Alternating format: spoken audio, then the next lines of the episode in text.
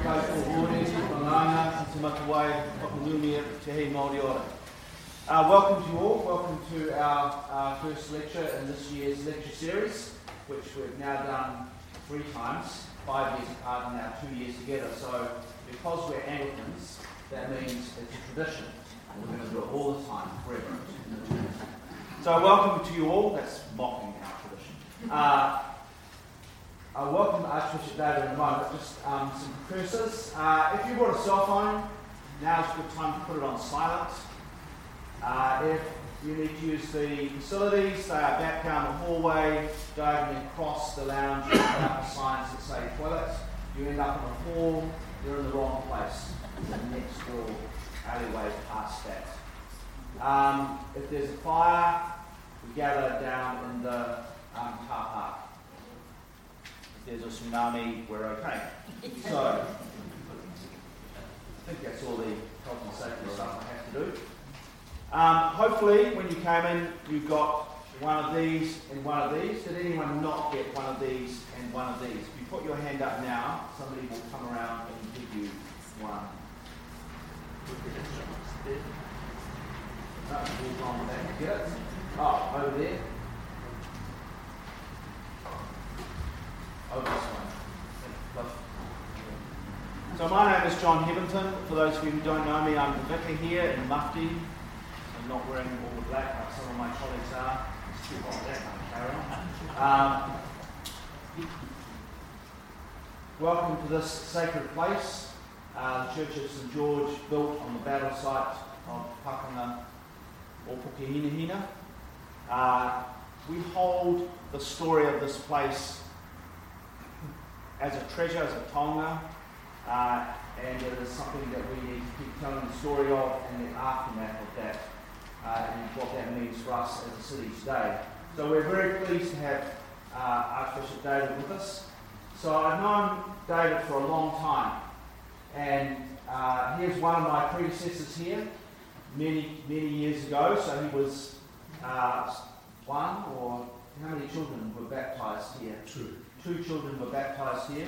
And I have the video of one of those occasions. It was a grand affair full of Franciscan friars and incense. Uh, and then they went down and blessed this is Francis Shelter after the service. So it was a grand occasion from what I saw on the video. Uh, so it's good to have you back. Uh, this is David's one place where he was vicar. So uh, it's good to have you home. Uh, you're always welcome to come and join us here. Um, but the first time I think I met him was when he was working for his next job, which was kind of education, theological education by extension. And he was teaching some of us youth workers creative ways of doing theolo- theological reflection. And the thing I remember about that was he took us out for lunch. no one had ever taken me from the church out for lunch before. It blew my mind. Wow. At that point, I was working on a pretty limited stipend, so going up was a huge treat. Uh, David has gone on from there to be uh, Bishop of Waikato and then Bishop of Waikato Taranaki, um, and then became Archbishop for the Tikanga Pākehā for our church, and so was part of the triumvirate that is the primacy. So I represented our church at many occasions overseas. Uh, and uh, more recently, and I wish I could have got the photo up here, he was the Archbishop of Canterbury's representative in Rome. Uh, and so there is a beautiful photograph of him and Pope Francis about to hug. Actually, a copy in our, our little room where we get changed. So just to remind us where you can go if you stay in this parish long. All the way to Rome.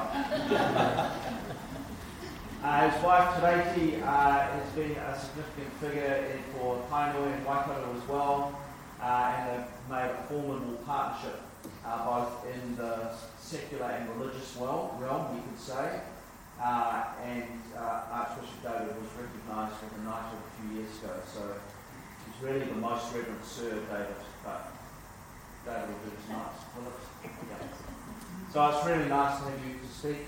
Um, since he's been back, Archbishop Philip, who took over from his as one of the Archbishop, asked him to do this particular piece of work which David is very suited to do. Not only does he know Pākehā, our world, and our tikanga and how we do things, but with Te he is uh, immersed in Joel Māori.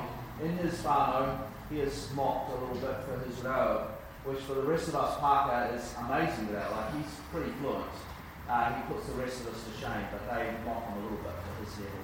Which means when he engages in those conversations, uh, a lot of the things that get in the way aren't in the way because he's already got a foot in both worlds and he understands how those worlds work. And so he was the right man at the right time for that particularly tricky piece of work. So uh, it's great to have you here, David, to, to tell us about that.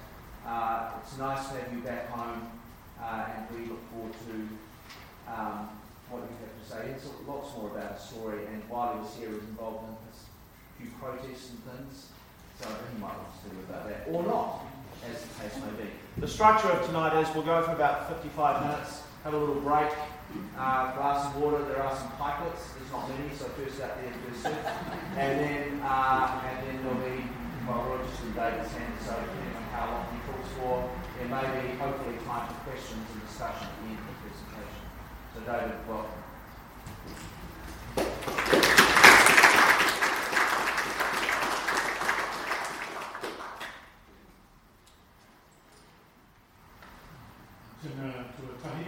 first place.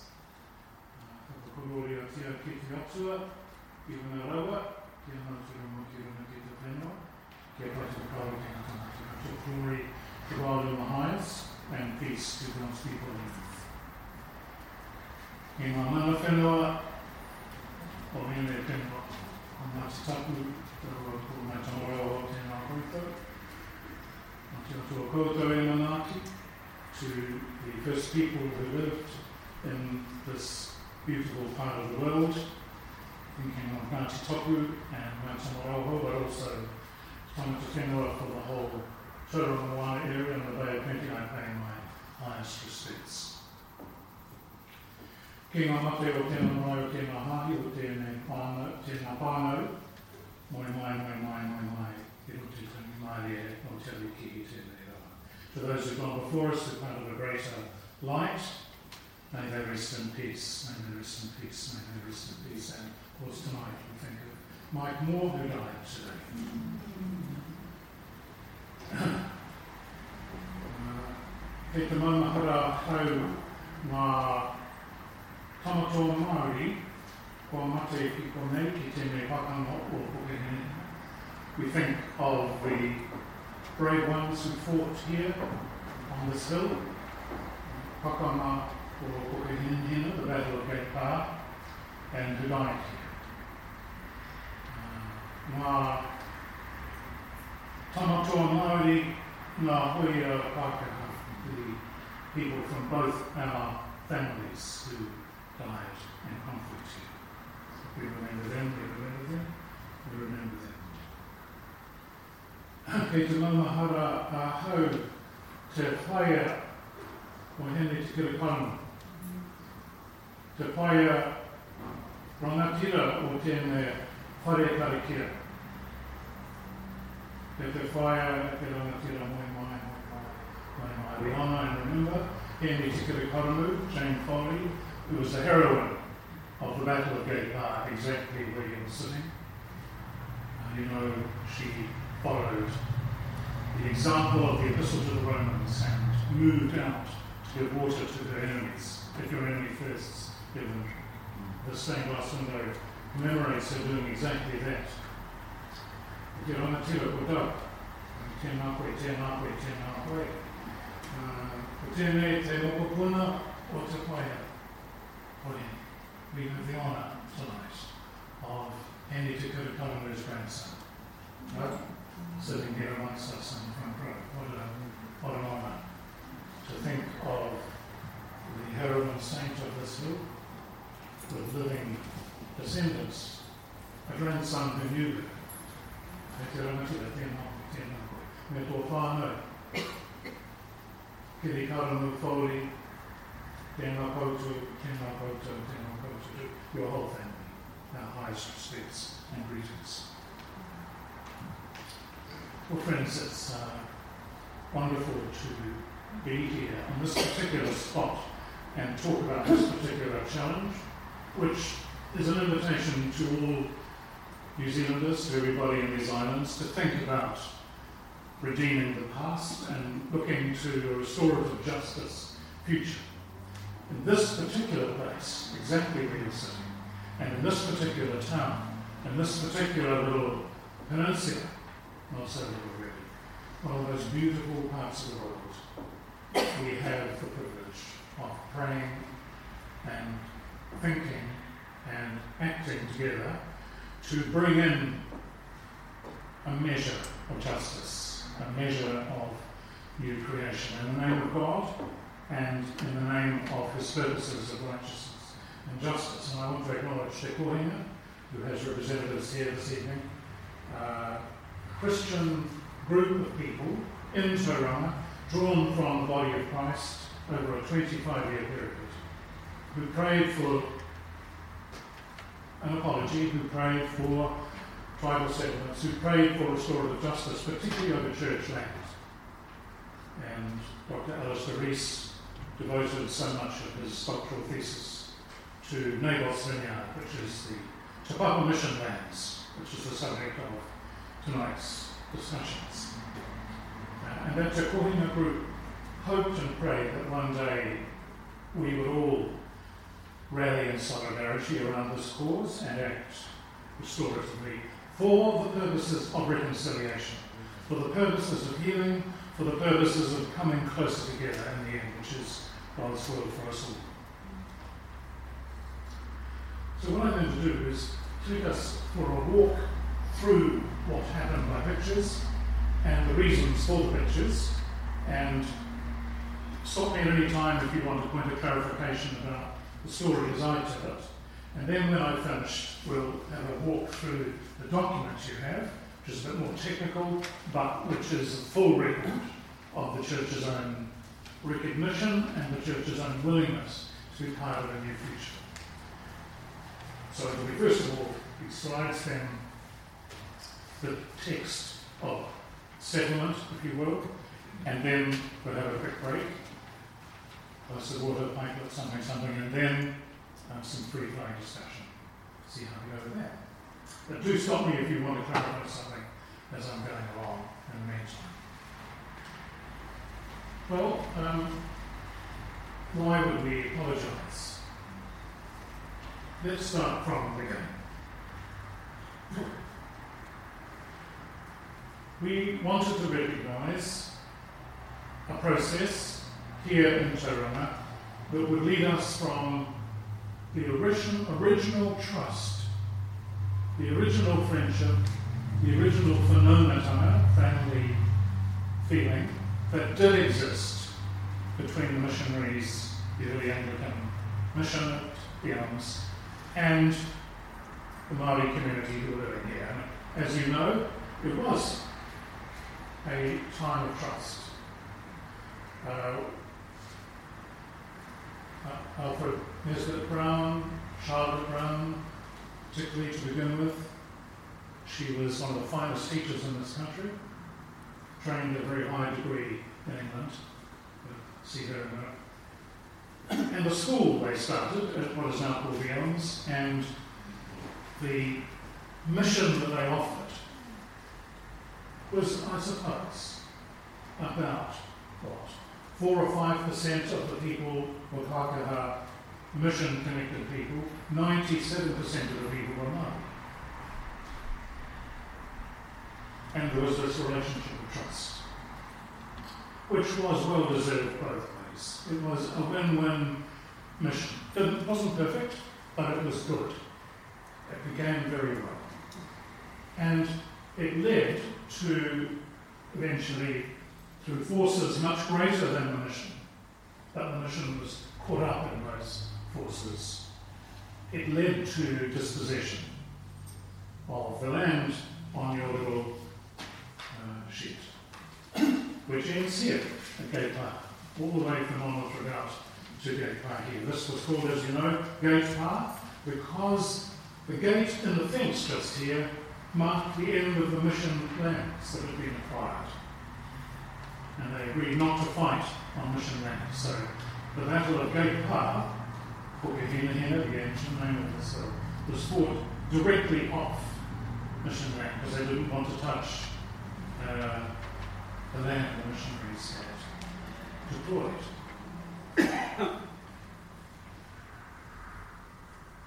the loss of this land following the Battle of Gate Pa. Then, which was mission land.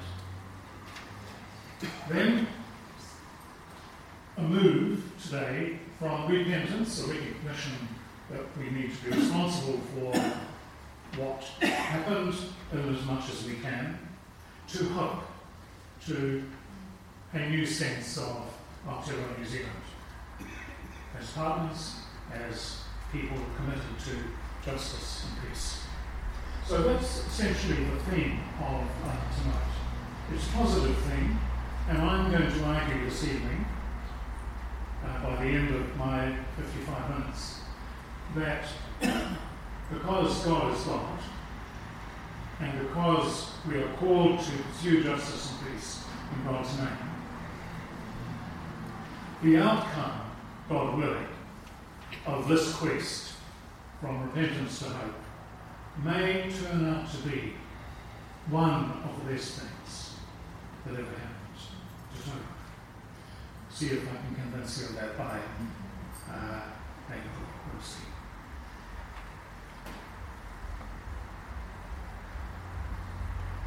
So, I'm going to start with the only authority I have to talk about this at all, and that is I'm an Anglican, and this is intimately connected with Anglican story and Anglican beginning, and Anglican revival, and Anglican settlement.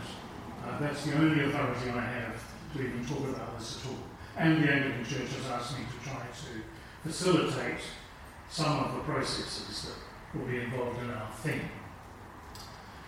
So I'm going to start with the Anglican start, and that is 1814 Christmas Day, Oihi Bay, in the Rangihoua Pa area, north of Paihia and you all know the story probably. Um, a Ngāpuhi chief called Ruatara had been travelling the world, particularly the Pacific, Oceania area, on boats. He was chief of the area north of Paihia. And he uh, got sick, and then he was also very badly treated by one of the ship's captains, who dumped him off at Parramatta, near Sydney in 1813. And Elizabeth Marston,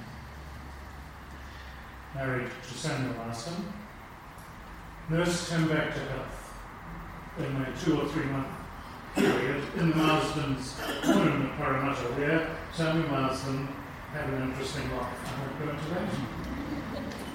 Uh, any Australians here?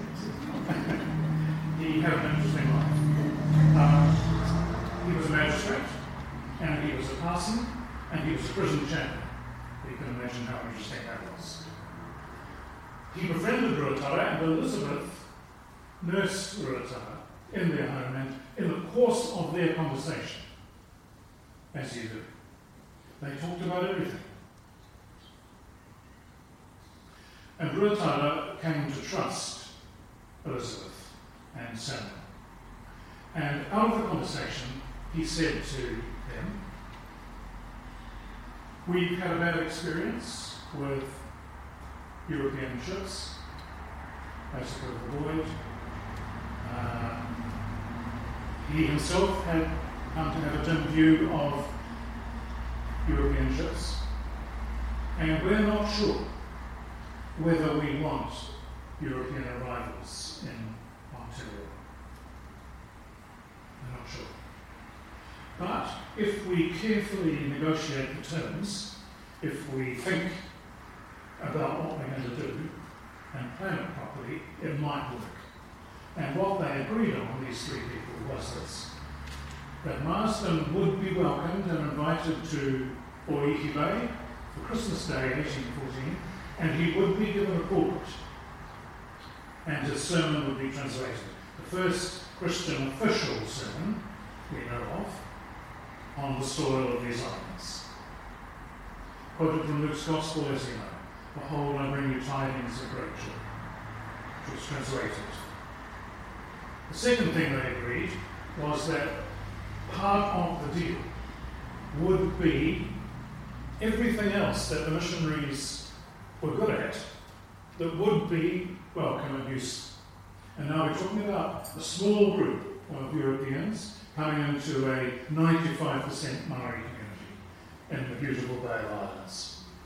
And so what they wanted to come with Marsden, which he and Elizabeth were very happy to bring, was some of the tools that go with European horticulture and agriculture. And some of the technology, they were very good here already in growing, of course, had done that for centuries, but they did think some of the tools, a plough, for example, a cow, for example, books. Uh, they were quite interested in, in little kids' toys, which they dug one up 10 years ago in Oihi Bay. Um, and they said, all right. Now, this, the London Missionary Society and then later the Church Missionary Society were good at this. They were good at holistic mission, and they were they recognised how it could work. And they also said they would bring some medicine that wasn't available in Aotearoa at the time. Remember, Ruatara had been healed to some extent by this. This is, of course, before um, some of the diseases that came, although they were just beginning to arrive from some of the whaling community. So this happened, and it's a famous, iconic scene. It's seen on New Zealand Stamps. It's the birth of the beginnings of the partnerships that led to Aotearoa New Zealand at all. And I would hesitate to say that if you think about that arrival, that welcome, that trust, and that interdependence, it's not a bad beginning. Uh, if you talk to people in Makuhi, um, some feel that it led to some terrible things, which in some cases it did. But at the time, it was prayed into, it was tried to be as careful as it could be, and it was a balanced, more or less a agreement. A win-win was intended. And so, when Marsden said these words, Behold, I bring you tidings of great joy, which shall be to you and all people, for unto you a child is born, unto you a son is given. And that was translated into Māori by uh, colleague Ruataras. The reply from the Māori community, who did a haka to salute speech, uh, was, What does he really mean? And Ruatara said to them in Māori, You won't understand what he is trying to say right now, but we will come to appreciate it. We will come to understand it in time, which meant they would talk about it and would reflect on it and they would examine it. And again, that wasn't a bad exchange. That was careful and considered. That led to missions spreading from 1814, Marsden made a number of visits, as you know. He was never harmed, he was welcomed, he was taken extremely seriously, and he has a better reputation in these islands than in Parramatta.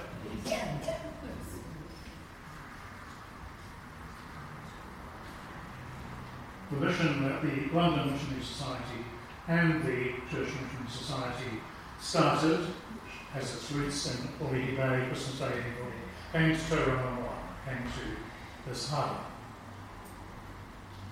And this is a print, you may recognise it, of a waka toa, a large canoe on the Tauranga harbour in the early 19th century, or towards the mid 19th century.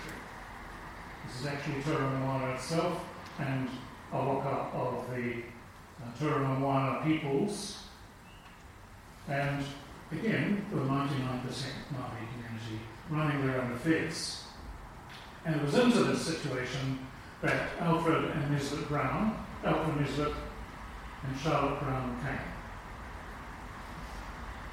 This is a famous painting, you probably recognise it, by a European uh, man who belonged to the military uh, you can see, just go back one. Brown's mission station, but I'll go back. This clicker is just jumping ahead a bit. There we go.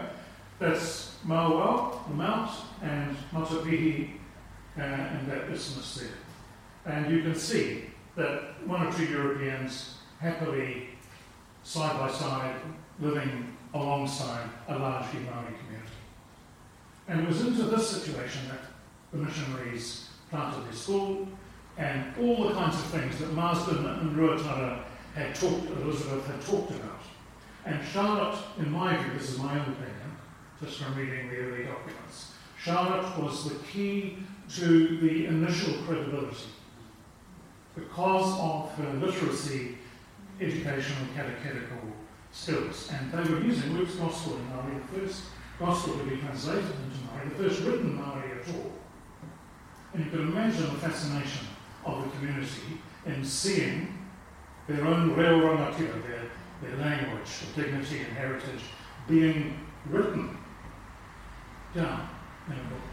And she was responsible for that. She um, been doing it at Waharoa, near Matamata, and they came over here.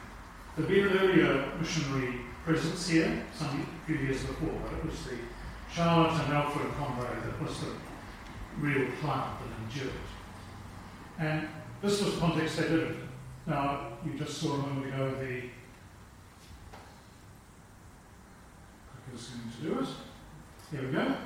May jump ahead because I did. That's it doesn't. That's what it looked like, and you can see the reclaimed land now is taken where all that water is, where those canoes are, is now industrial harbour edge. But the cliffs leading up to the elms was like that. And Brown, Brown, very interesting, he puts in a very beautiful library. Have you, have you all seen it? You've been to the elms? It's an extraordinary library, quite rare for Aotearoa at the time. He carefully brought in books that would keep his own head engaged, but also the best, he thought, of literature that would be useful in a new mission. And he put it in that house on the top of the hill. And you can see that this picture is trying to tell you that the Tauranga Moana community, uh, Te Awaho, uh, Wananui o Tauranga, the beautiful harbour communities, were regular visitors and willingly so. That's designed, I think that is the truth. It, it was a very interesting, as it had been with Marsden and Rota.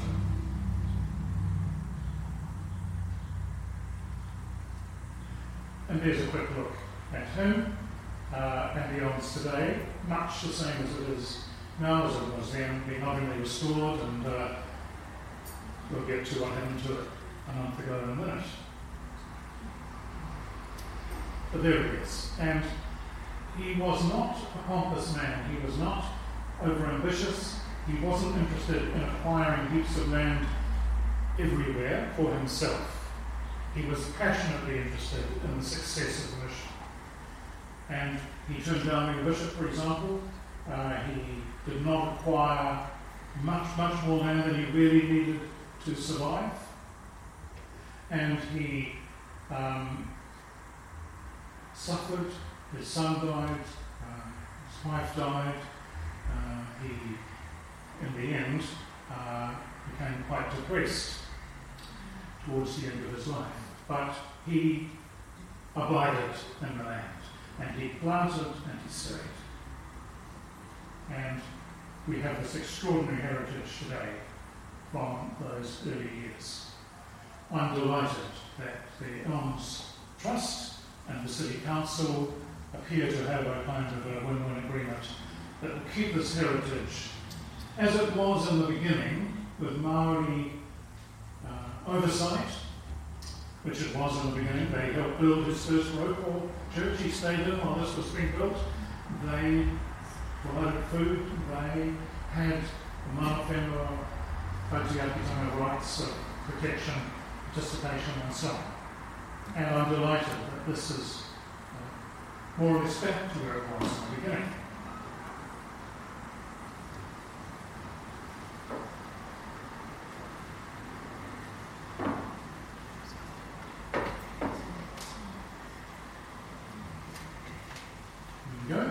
Now this is Charlotte, slightly smaller picture, but I had a lovely moment the other day with who's a direct descendant of one of Charlotte's pupils. Hmm. In Waharoa, in Matamata, he's the paramount chief of Ngāti direct descendant of William whom she taught when she was in Waharoa before she came to Tauranga. And he took one look at that portrait of Charlotte Brown, his great, great, great grandmother's teacher. And he said, No wonder my tupuna learned to read quickly. it was quite lovely comment. Um, but um, she was exceptional. And she was exceptional in England as well, before she came. This is a, a, a, very early photo of some aspects of the mission station uh, and some of the schooling catechetical things that went on.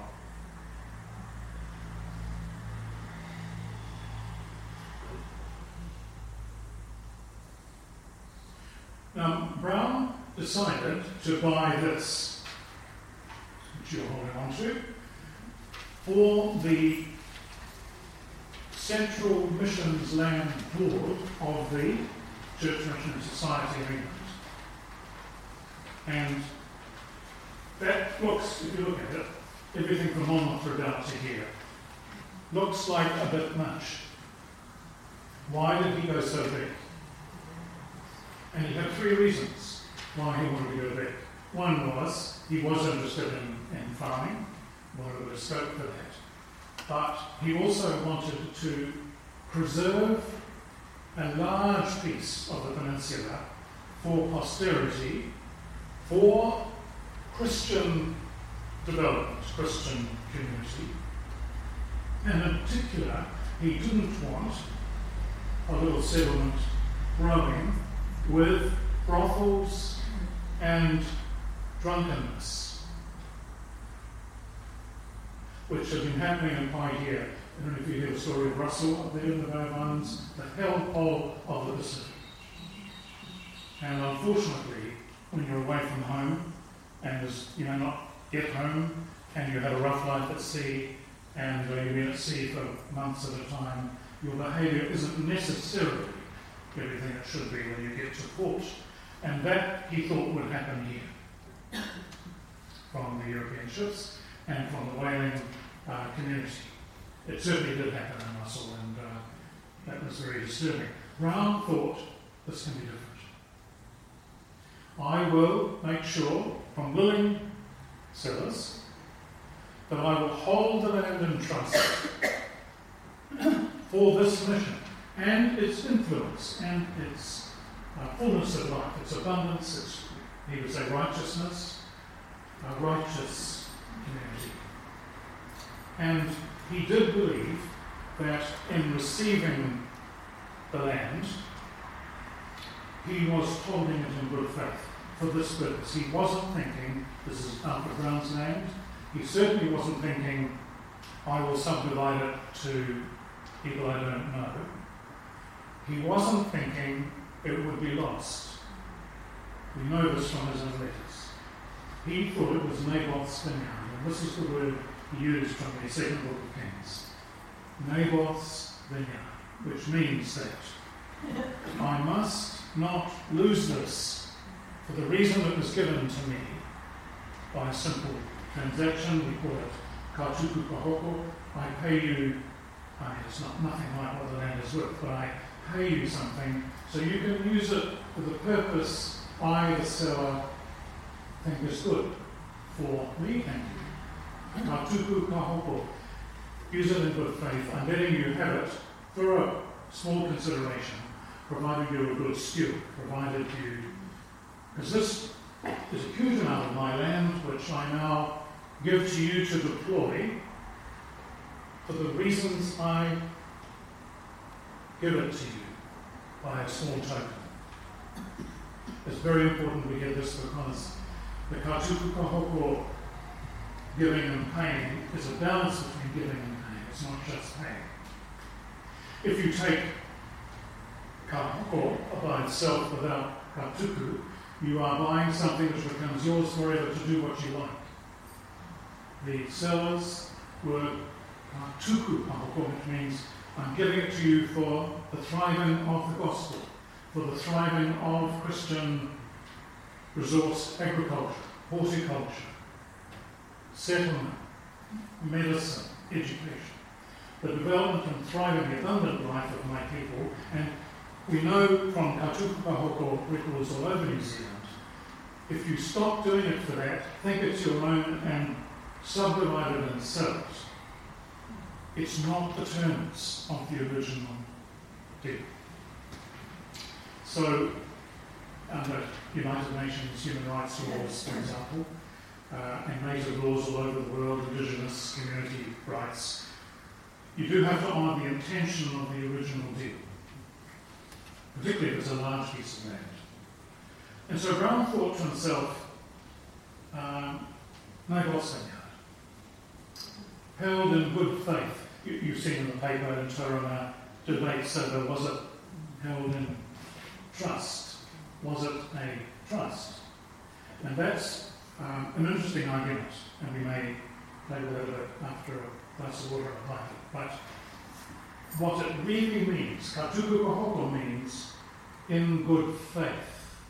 And for Brown, that was literal. He meant the faith of Jesus Christ. He meant faith in God, good faith of righteousness and justice.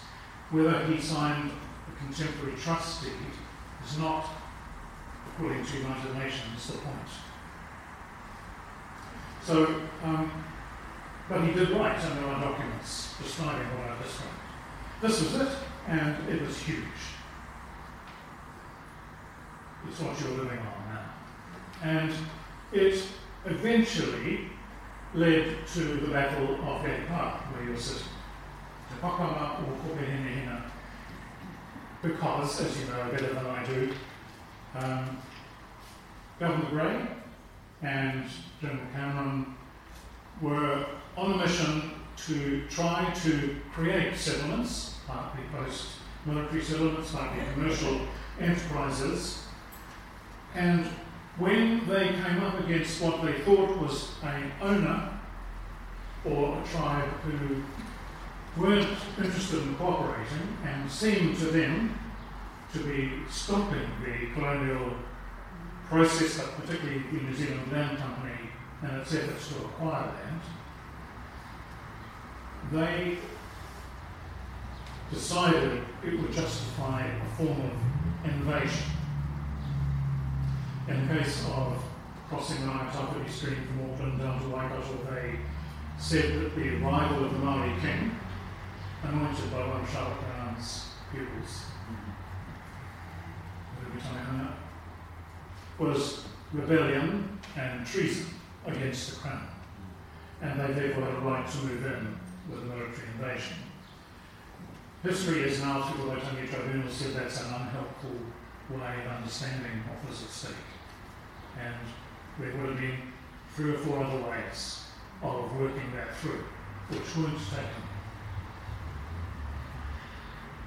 So, in the case of Tauranga, a similar, similar thing happened where, as you know, Maitarani, Ngāti the one of groups in this piece of land and beyond, decided that the King movement in Hamilton, Kirikiriroa, what is now Turanga Waiwai, and so on, Waihi Park, all through there, was helpful because it was designed to protect Maori mana, Maori land, Maori language, and to kind of provide a uh, defence against too much settlement and too much loss of land.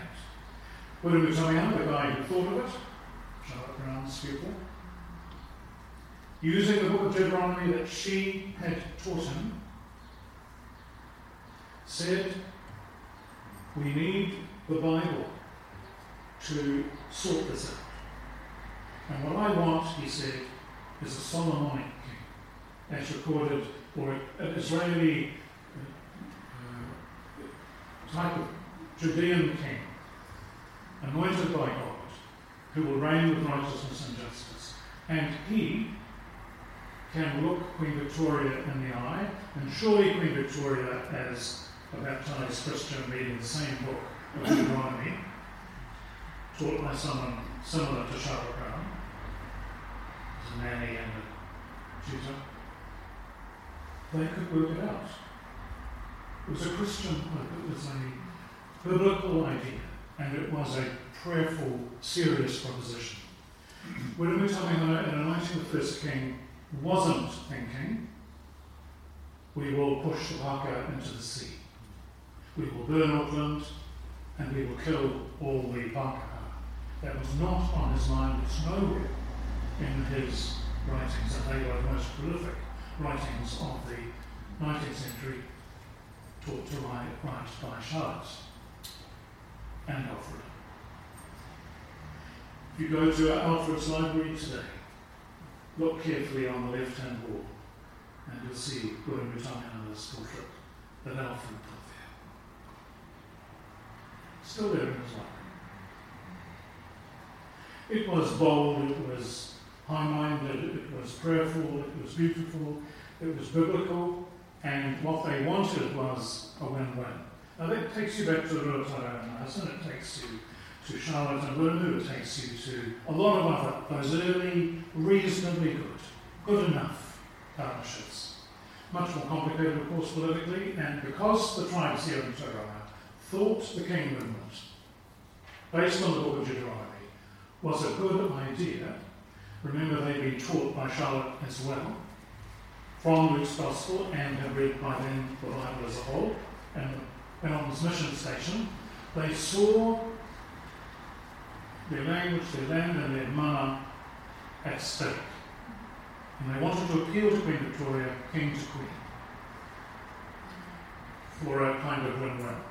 Now, General, Governor Grey did not like this at all and he thought it was too complicated and essentially treason, and he believed, quite genuinely, that he ought to stamp it out.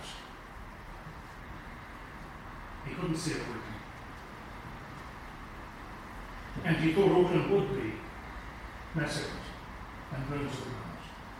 We now know from careful reading of the history of the Waitangi Tribunal settlements for Waikato that there wasn't a serious Maori strategy to raise Auckland to the ground. One or two people said things, but there was no intended strategy. But it was cooked up a bit to justify invasion. That's formal Waitangi Tribunal findings of our government, with the Waitangi elements of the signing between General Roger and the Maori Queen over this exact matter, and Douglas Graham. So Tauranga said, we will support this king movement. And bear in mind the mission district. And you had people here where we were sitting who were students of the Bible, in particular Henare Wiremu Taratoa and Heni Te Kiri Karamu, whose grandson is sitting here this evening. Taught to read the Epistle to the Romans by people like Charlotte Brown or their successors. Henare Wiremu Taratoa came to the defence here at the Battle of Gate Pa because of the invasion from Governor Grey over the King movement, over their solidarity with the King and also station the Taranaki Waitara dispute. The feeling was, with Henare Lumaton, he was going to be ordained a priest by Bishop Selwyn. He was at St John's College, probably with, with your grandma. And he was learning the Bible. And he believed the book of Deuteronomy. He believed in a God anointed king. He believed in the Christians could sort this out. Maybe. But it became obvious they couldn't, and war broke out. General Cameron on the right uh, arrived. A man, by the way, who later became very concerned with what he'd been asked to do, who later retired regretting some of his manoeuvres. A Scot who remembered the Battle of Culloden and the clearances. So, however, at this time it was all on. And there's Governor Grey at the top right, and on the right, on the left, Rawiri Puhirake, chair of the Otamataha Trust today, has a similar name, defended the lands here. And you are familiar with, the walked, I'm sure you have, the line down this park, you'll hear them. I won't go into the story. Portrayed down here behind me now. And it's an extraordinary story in many ways. The engineering is interesting, and I that taught the Durham Light Infantry and other British military units how to use trenches. Because the Maori defendants used trenches here. The bigger the bomb, the bigger the trench. That was their thesis. And as you know, it worked. But this battle has this one extraordinary characteristic which fits with everything else I've been saying. And that is a woman who'd studied the Bible and didn't want the war and wanted something much better, but nevertheless felt she had to stay with the cause which she believed was a just cause. History has shown that it was. Decides to follow God nevertheless in the worst possible circumstances, which is bloodshed. And she remembers the epistle to the Romans if your enemy is thirsty, give him drink. It's her hand on that font right in the middle of this church, right now, holding a bowl of water to Colonel Booth, who was dying and thirsty. Her picture in the stained glass window, her etching And that's what transformed this battle into something the Christian community could weep over, but also remember and build on. That it, even when it gets down to death and defeat and disaster for either side, God's love may still be found in some shape or form. And that's why she's so important. There's no place on earth, no hell that God cannot penetrate with his light or his love. And that's why she's so crucial. She ended up in the Anglican lectionary with her own day. So did Henry William Taratoa, who taught the defendants here to use what later became called the Geneva Convention. He was actually using some missionary texts from a few years before as well um, for use for both sides. If anyone's running away, don't chase them and kill them. Don't hurt innocent people who are standing by or get caught up. Respect your prisoners. Tend the dying, heal the wounded. These were written down in his handwriting, where he learned to write at St John's College. Then he shot, as you know, at the Battle of Te Ranga on Sunday. He survives and a family. So you can see the reason I'm taking this amount of time to talk about the Christian dimension to the story is that when the Battle of Town was over, the land passed from Maori hands to the colonial government, which caused Archdeacon Brown a huge um, nightmare. Here's Henare Wiremu Taratoa with his flag. Notice the cross on the flag. He remained Christian, as indeed most of European history, as Christians on both sides. Agincourt, Line, the Napoleonic Wars, Crimea. And there's Great behind him, Palisades.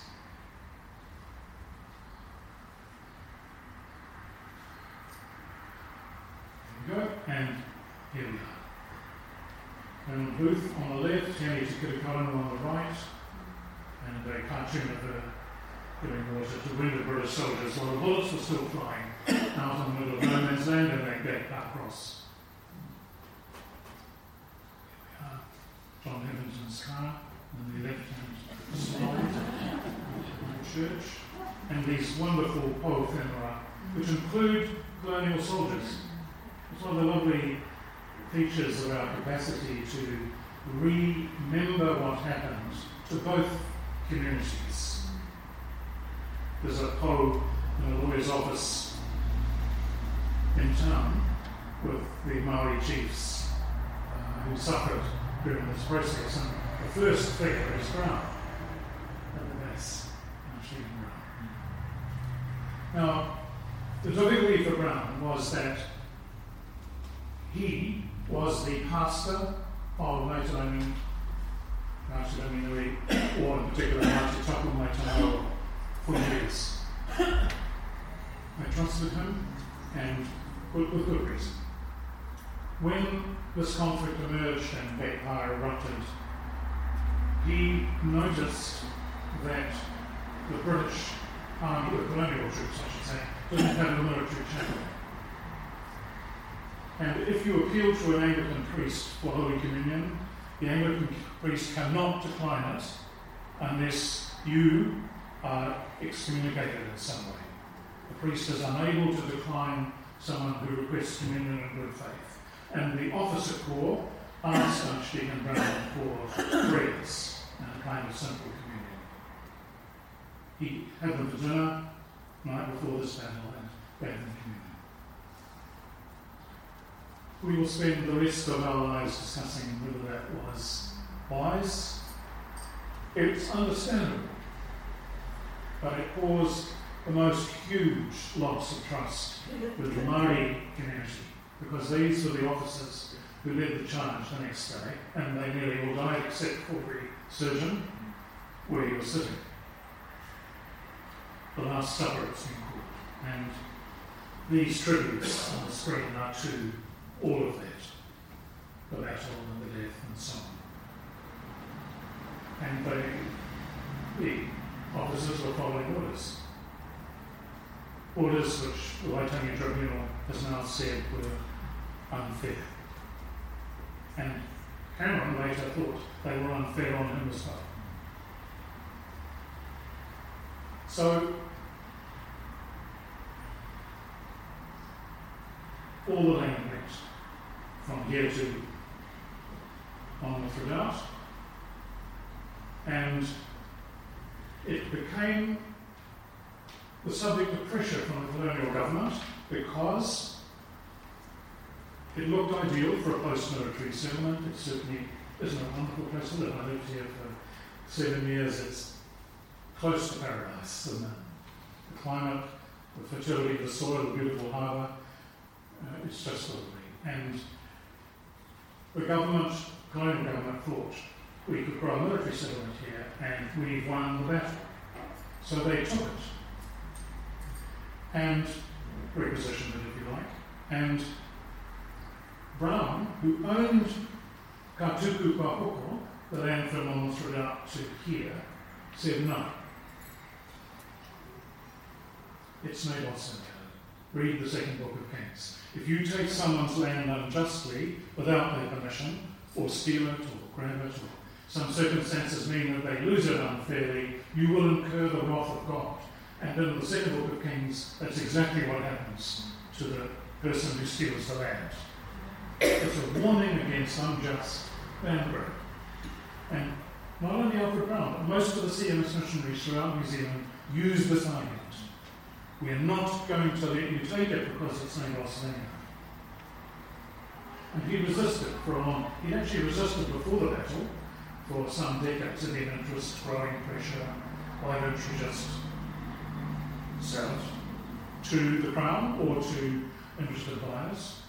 And he, he couldn't, and the reasons you know you can appreciate. So he said no. But they kept coming at him and they got to the accountant on the central CMS, my father's an accountant, accountants are good people.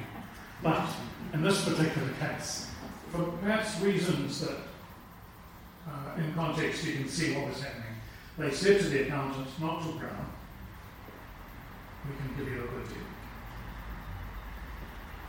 And Brown was reluctant, we think, to exchange money, Kachi Kukahoko like that.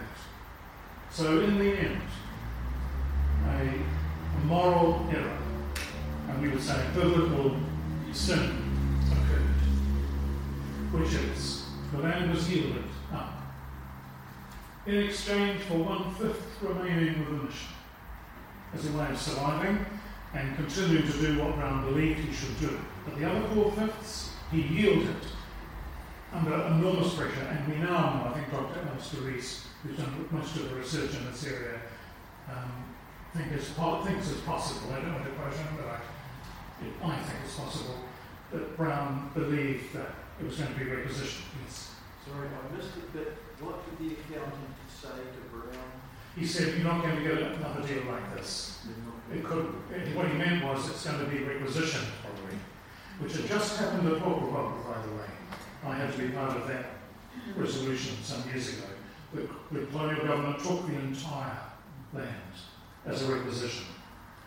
And we are fairly sure that the missionaries, certainly the missionary board, first the accountants, but then some others, believed it would probably be requisitioned and the entire base would go. So he, I think he thought, I've got no choice, I'm back in the corner, um, and I will break the good faith because I have no choice. And you, after we've had a little break, you can see the details in that regarding our approach now um, in the future. But he, I think it's true to say he he thought the Treaty of Waitangi and the Queen would be basically good for this country. And he accepted a lesser evil for yielding up this land in the hope that the treaty and the Queen, uh, he was Church of England, uh, and she, Queen Victoria, is the governor of the Church of England. He probably thought, this isn't good, but I will go with the lesser of two evils. No mission, no land at all, or some mission, some land, and maybe the Queen and the colonial government will make it better for the Māori community here but that didn't happen. So he, he, he we, we now say, we understand Brown in this context. We think of him as a good person, but we believe objectively, from the Waitangi Tribunal point of view, United Nations point of view, and biblical point of view, it was an error. Could he have given it back to the tribe? He could have, and we think, with the, all the luxury of hindsight, he should have. It probably would have been lost, and he probably thought about this. He probably thought if I give it back, it will be taken even quicker. He, he probably did think that. Because they lost the Battle of Gate Pa. Well, they, not they didn't. They won the Battle of Gate Pa, kind of, and lost at Te Ranga. So after Te Ranga, he, he would have thought. What would we think, and you'll see this in the text, if he had the freedom to do it, and we're not sure he did, he could have consulted the chiefs who are still alive and said, What shall I do with our land? What shall we do? And, um, but that luxury or that freedom or that opportunity even may not have been there. But we do think it was a mistake and we, we think we should do something about it, which is quite a complicated response which we'll get to after the, the break. But, oh, that's a good Thank you for that. That's a really good place to stop for a moment. Any questions before we have a little break? Yes. Do, do we have Archdeacon Brown's actual written thoughts or words about what went on? Mostly. At Yes, do. Uh, he wrote a very thorough journal. His book, I Have Planted, is available. Um, but what I'm saying about it would probably be requisitioned is not something he wrote down but it's certainly the only explanation for the accountant and the decision of the board because he resisted it for so long and they, they put massive pressure on him. Why change your mind suddenly? Reese says we will never know what he actually thought that day. Coming from people he probably felt he could trust. He, he, I think he, he knew it was tricky and complicated, but he thought, well, Queen Victoria, the treaty, um, which turned out not to be the case. But, um, so there's, there's an issue of justice, of unresolved reconciliation, breach of trust, which the church feels it can do something about.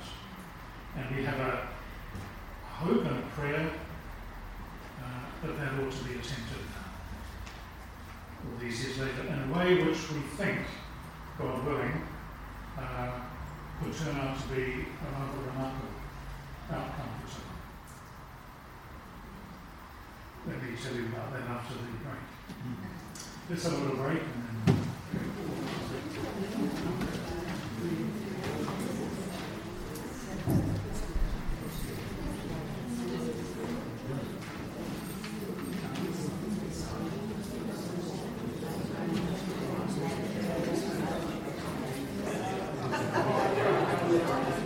Well, thank you for uh, coming back so quickly.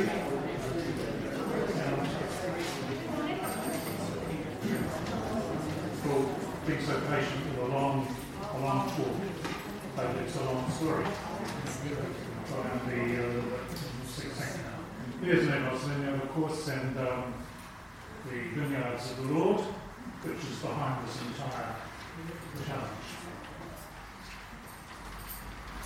There's the military settlement division of the and then post-military town of Tauranga division following the loss of the what was called the Te Papa mission lands, the lands that Brown received in good faith, we would say, quote, trust, unquote, um, but it became subdivided. And what we now know is a central business district and suburbs all the way to, to here, Naboth's Vineyard. Brown purchased himself, was it so how many acres? 14, 17 acres, which became the Elms as we know it today. And uh, he could have done what happened in one or two other places and bought, easily bought, huge farm or a vast baronial estate, but he didn't. And what he wanted was the mission station preserved for posterity, which it has been, and now has returned to its original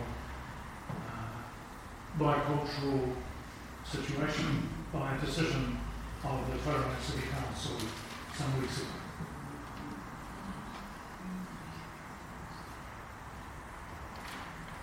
The Treaty of Waitangi, of course, is behind all this, and um, some of the land invasions, including here, are now regarded by the Waitangi Tribunal as a breach of the Treaty of Waitangi. Waitangi Treaty signed in 1840, Battle of Gate Pa, 1864. So that's um, 14 years later, uh, 24 years later, sorry, and it's a breach of the understandings and commitments. Treaty Waitangi basically says you can buy land if the seller is willing.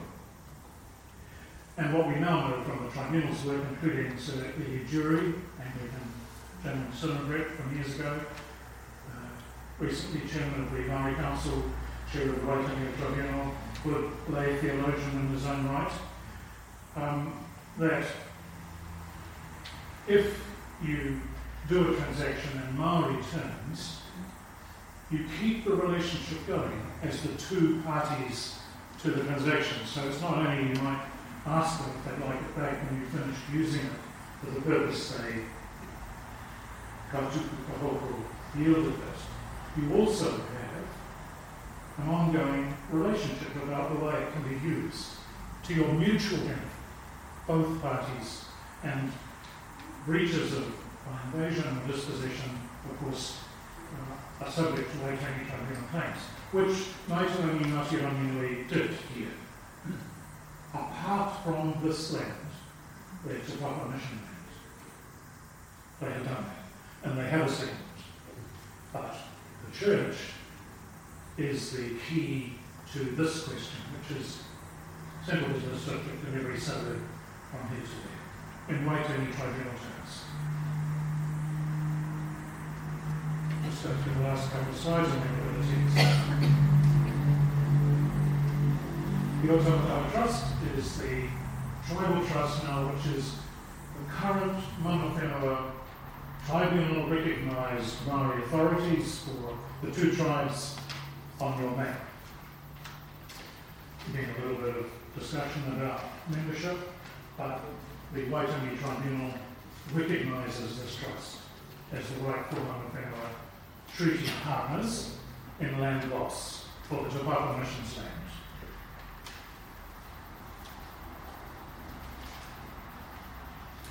And this gets us to our name.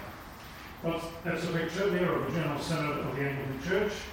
Te Hāhi Mihinare ki Aotearoa, ki Mutireni, ki ngā moutere o Te Wānanui in New Plymouth, talking about what we've talked about this evening. And they wrote and passed this, which you have. Let's have a look at it.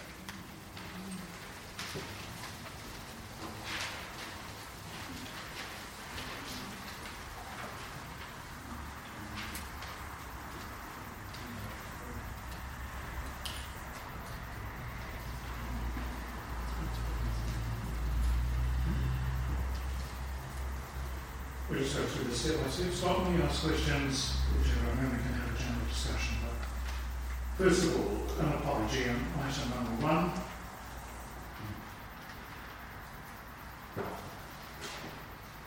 Number two, 1,300 acres is the area on your map. The tribes who lost the relationship with their held in trust the held in good faith mission partnership lands. Three, Naboth's Vineyard. Um, you see there line four, Tupu Kahoko. And the fact that he held and deployed the land in line with Maori hopes for a long time. Third line from the bottom, these lands are finally and reluctantly yielded by the Church and Missionary Society Central Land Board to the Crown under great pressure from the colonial government and following many expressions of concern, in exchange for one fifth of the surveyed sections of land.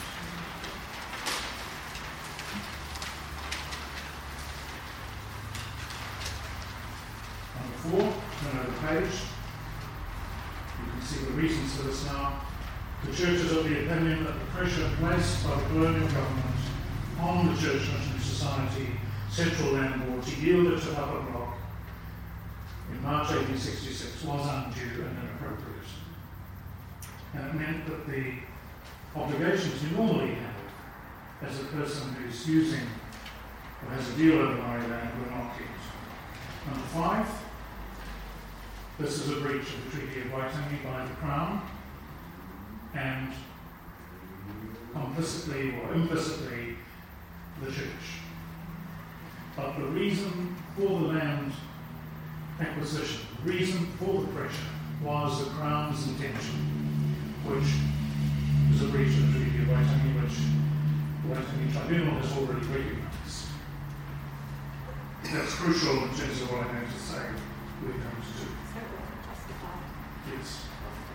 No, it wasn't justified in terms of treaty agreements. And remember, Brown thought the Treaty of Waitangi was a good thing. So did Bishop Selwyn. But they thought the Queen's um, mana would be the seat of justice over mistakes or disasters. Number six, uh, the church has a long time ago, in 1987, supported an approach to the Crown for all the land beyond this mission land that was lost. So, Waitangi, Ngāti we have many more acres lost, and we in 87, I was there to um, we thought that should be looked at closely by the tribunal. And it was, and it has been upheld. Number seven, next page. There's the things I talked to you about, about Māori understandings of the gift, compared to the law of charities, continuing relationship between donor and donee, and this applies to the Whānau Missions land. Number eight, in 1997 we gave a little bit back, which is in fact uh, all that was left from that one fifth. A much smaller part of the one fifth was left. It was kind of Wolf Street. And um, we gave it back. But it's very small compared to what we're actually talking about. But it was important we did that, and we did that in 1997. Bishop Vercoe, George Connor, who was bishop here, and Don Shaw, who is an Anglican minority representative here, negotiated it. Number nine, we want to do something about it, to get a measure of restorative action and reconciliation for the loss of the remaining one fifth, minus that we get back, and the loss of the land on your map.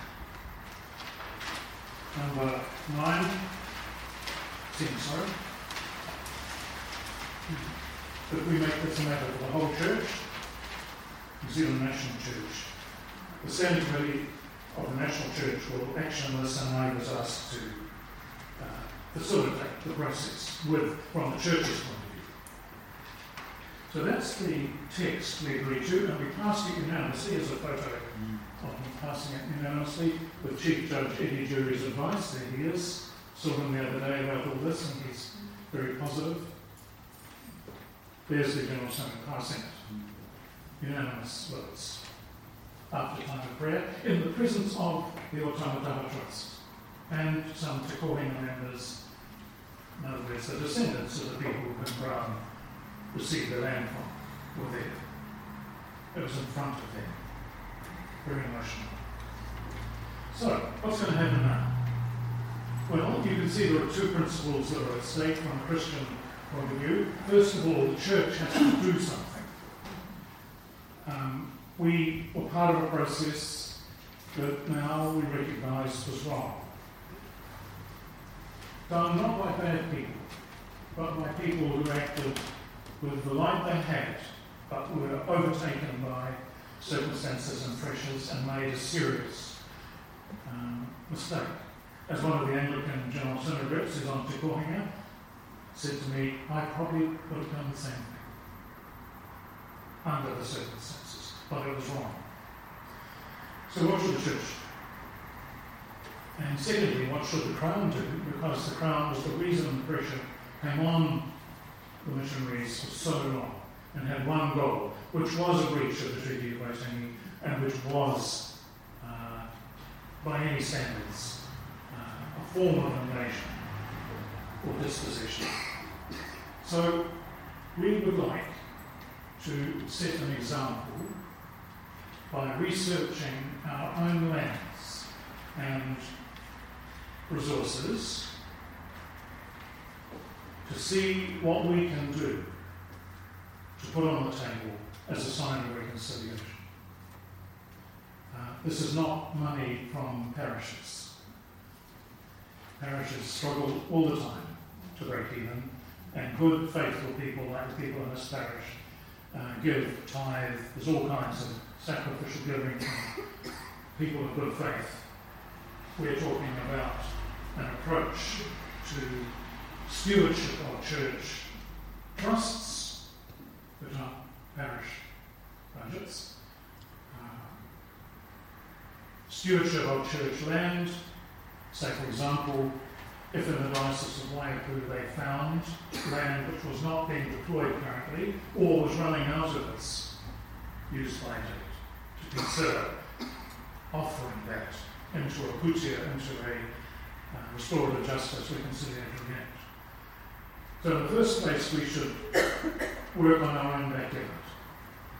Give what we can, reasonably, without creating more injustice or more disposition. For example, the Maori pastorates shouldn't suffer either, because they live by a ring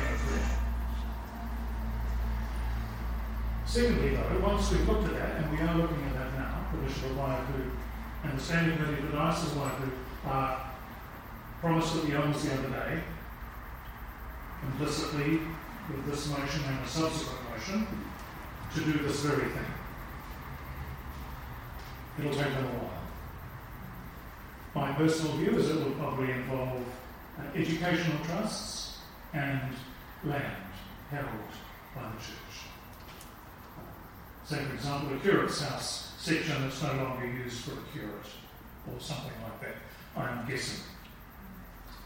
Secondly, though, once we've done that, we believe that the pressure put on by the Crown does need to be recognised as a breach of the principles of the Treaty of Waitangi by the Crown. And that because they said in the settlement with Rangirangi, it's in the text, we put unfair pressure on Te Papa lands, words to that effect, there's a line in their document, accepted by the tribunal and accepted by the Crown already. We want to work with that sentence and say, we said this, we believe it's true. We want to act redemptively, and we think you should be very, very generous because the land lost the Tanga, the, the huge dispossession was colossal. But we're not doing this to be rich. We're not doing this because we feel guilty. We're doing this because we feel responsible. And we believe that if the aspirations of the Otamataha Trust, Tauranga tribes, was honoured, that they know that the land from Monmouth to here is uncompensated. We'd be talking billions. And they know that. And they're citizens of us. They're Christians. What they want is a sign of restorative justice and reconciliation that's meaningful and significant. And so, you probably read this in the press, it's all over the paper 18 months ago. They want a presence in Tauranga. They want a kind of cultural centre, a place to stand, Tūrangawaewae. Now you think about that. If that was funded by the parties I talked about, who knows, we might consider uh, various avenues yet to be finalised. We're just beginning to pray about this. You imagine Tauranga with a large, hospitable cultural centre. And all those ships coming off the mountains. Imagine the tourists that have been coming to the islands already, but in partnership with something much bigger. And Maori, think of Whakarewarewa, think of uh, the great carving school in Rotorua. Think of education, skills training, hospitality, tourism, education, and then think, what would that do to the central business district?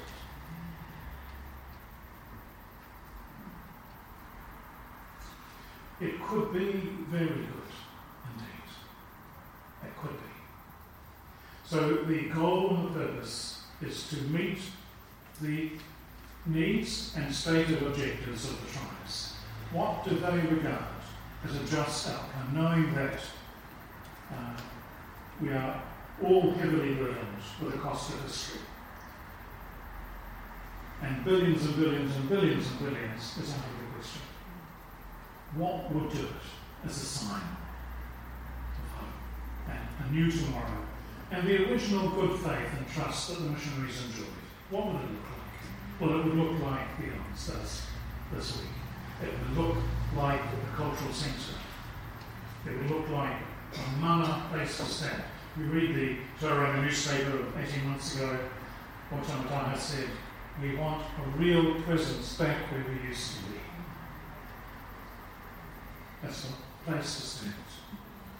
If you've been to Tūrangawaewae uh, near Huntly, it's extraordinary. There are, of course, a beautiful rocker in town already. There's um, a trust board office already, but of the sort of mana and scale and capacity I'm talking about would need a major uh, base, consolidated base. And I could see all the school kids from North Island ending up there for a tour. I could see university students, I could see all kinds of things the tribe could do. And if you told the story of the Battle of Bear Car here, which you do now anyway, your vicar and um, your parishioners are very busy taking guided tours through here, in coordination with this. And the stories you could tell from the last thousand years are unique and they're remarkable. And they're redemptive if this happens. If this is sort of reasonably satisfactory, it's a story to tell the world of recovery and redemption. And the Christian story, right down the middle of this, which I began with this evening, Jonathan Reed says, carefully documented, could be an audio-visual or a, an interactive uh, cyberspace type experience. Be. Resurrection and crucifixion. I, I think I think something extraordinary would be possible. Now, this will be long, complicated, tomorrow. I'm sure there'll be ups and downs in the process, but we are really willing and able as a church to be promised to do this at the Elms four weeks ago, five weeks ago. There in front of their tribes and said, We are with you. So that's that's the root. You may want to have a challenge me a bit or correct something or, or say something. I, I think the Church Mission Society could do something straight away. Um, I, I put a post on, on the, the CMS website about two years ago. Um, it was the minutes of, of Parliament. It was an enabling bill for the Otamataha Trust. And in that bill it said that um, um, the, the main mission of the CMS is for uh, Maori spiritual instruction otherwise the conversion of healing in other countries. From what I've seen of the CMS um, mission, all of it's overseas. And Yes. Little of it is here. Thank you. That's, that's a very good question, because the Church Missionary Society Central Lands Board in the 19th century were Archdeacon Brown's board. But, as this document says, the CMS today are not legally related to them at all. So it does fall to the wider Anglican General Synod. Um, you, you, but I, having said that, the CMS came five weeks ago. They signed the, we'll do something about this, and we're hoping to appeal to them in England as a free love gift. They're not legally liable, but we believe that we want to. Yeah, just there- there's the spiritual reality as well, of course. as You know, one of the motivations I'm, from Decoya. We felt that God's mission was interrupted tomorrow. That was one of our primary concerns. Yes, mana, land, uh, place to stand true. One of our primary concerns was that God's mission was interrupted. We were here the other week with uh, Puri Kohu from Chamwaho. Uh, and he explained how lost his people were. I was with a group of young missionary students, and he said, "Look, tell you young people, get them, tell them about Jesus, give them hope again." And I think that's one of our primary concerns with Tikona. Yes, there's history, truth, justice, reconciliation, but also the spiritual reality. See, Maori restored to that faith, and that your grandmother had. I think. One of our primary ongoing concerns.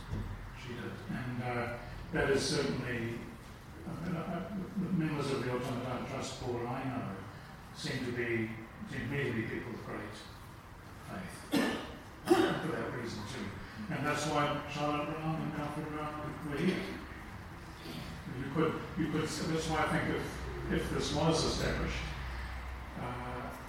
cyberspace or interactive educational centre about the gospel, imperative, right through the middle of this. And the Bible, as I'm trying to show tonight, right through the whole, down the middle of the whole thing.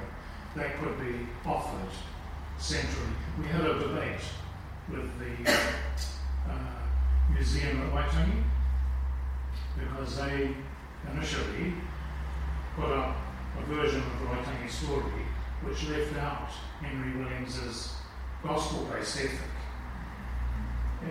Williams did what he did, with all the complications and limitations of the time, because he believed the Maori Christian state was possible with a partner. And uh, that theological or mission imperative was written out of the museum story. It's been restored a bit now by Maori Christian challenges. But we, you have to be very careful that it's fashionable to say know, the missionaries are either bad or irrelevant, when in fact they were mostly people of good faith who prayed their way through the complex circumstances of their day.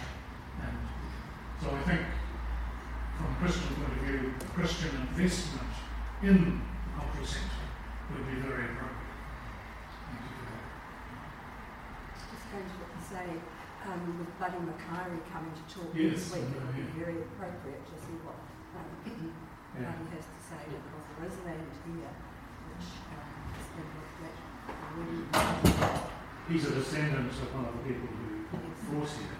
And his book, which is over on the foyer, um, is well worth a read. I know it's been contested and an alternative book is circulated, but if you look at the uh, Waitangi Tribunal documents so far, which are with Sir Eddie Durie and are people like that on it, um, and real scholars, academics, historians, I just say personally, I think Buddy uh, and his book are a very authentic read, in my view.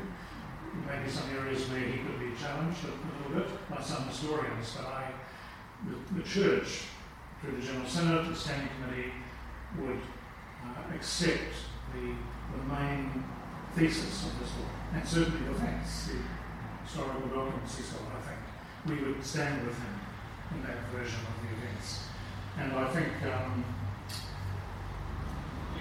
one of the critiques has been the Church Missionary Society in the 19th century were completely naive, or uh, covert land grabbers, or uh, kind of opiate kind of approach. And I don't think any of that is fair. Complex, yes, but uh, I think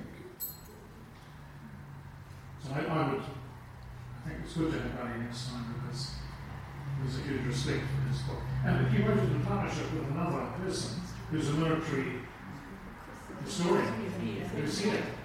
Right here.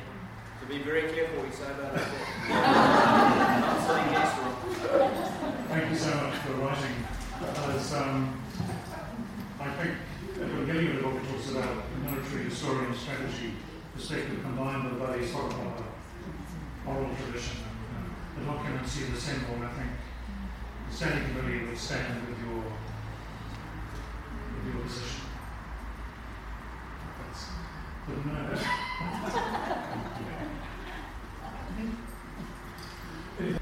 We want to appeal to their best instincts and uh, their good faith.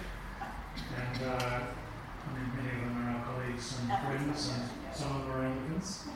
So um, we're going in positive, we're going in saying, let's do something wonderful for Tauranga. What about a parish that's closing its doors? Would that be acceptable?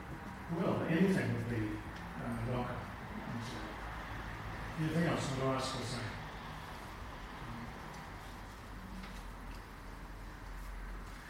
Been a hot evening and it's, uh, you've been very patient. I'll just finish with the slides that um, sum up what we're trying to do. Restore the justice opportunities that uplift everyone. The players, Tauranga City Council already helping with the deal recently over the elms. I thought it was a very good result. Win-win. The Crown and the Anglican Church. It's the Woven Flags Cross. Flags flying evening on the pole. And reconciliation based on justice. That's the one of the wharenui which is designed to honour Maori presence at Te Papa, Te Papa Museum. Yes.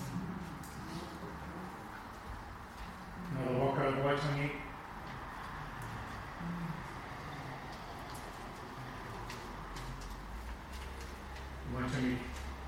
treaty area of Te Papa, visual, audio visual, interactive cyberspace. It's beautiful part of the world.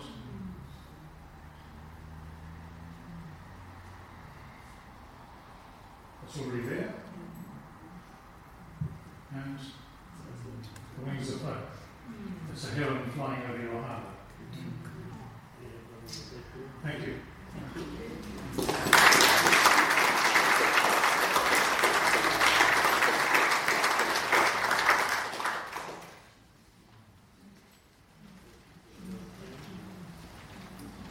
Um, so thank you all. thank you. Uh, thank you all for coming tonight. Um, there will be another lecture next week, um, another talk given by Buddy Mikaere about the Treaty of Waitangi. Uh, so we have Waitangi Day on Thursday, and he's going to talk about uh, how he understands that, and he brings that, uh, having been the director of the tribunal, or yeah, the tribunal. So um, brings a lot of uh, experience. Uh, so Buddy, Buddy is an historian in his own right, and uh, as, as is Cliff. Um, so uh, Buddy's going to bring that experience as an historian. So that's next Sunday night at 7 o'clock. Um, but I want to thank David for being here with us tonight. I've got a copy of that, that book by the two authors, Buddy and Cliff. Um, uh, as a way of saying thank you, and there's a little uh, in there as well, just to um, help with travel. Uh, I appreciate the time that you've given to come and talk to us tonight, but more importantly, I appreciate the enormous amount of time you've given to negotiating to this point, uh, which I'm sure can't have been easy on occasions, but you brought uh, Otamataha and Te Hāhi Mihinare to uh, the point that we are um, and where there is ways forward. Uh, and you do that having been someone who's lived here uh, and, and uh, helping the church of this place um, know its place here and, and to live out God's justice and compassion. So uh, I appreciate that. Um, and I know that you are retired, but uh, I don't think anyone has told either of the bishops on the other side of the Kaimai seem, seem to be busier than when you're actually with the bishop over there. So I uh, appreciate all the time you are giving for, for this kaupapa. So um, please accept this on, on our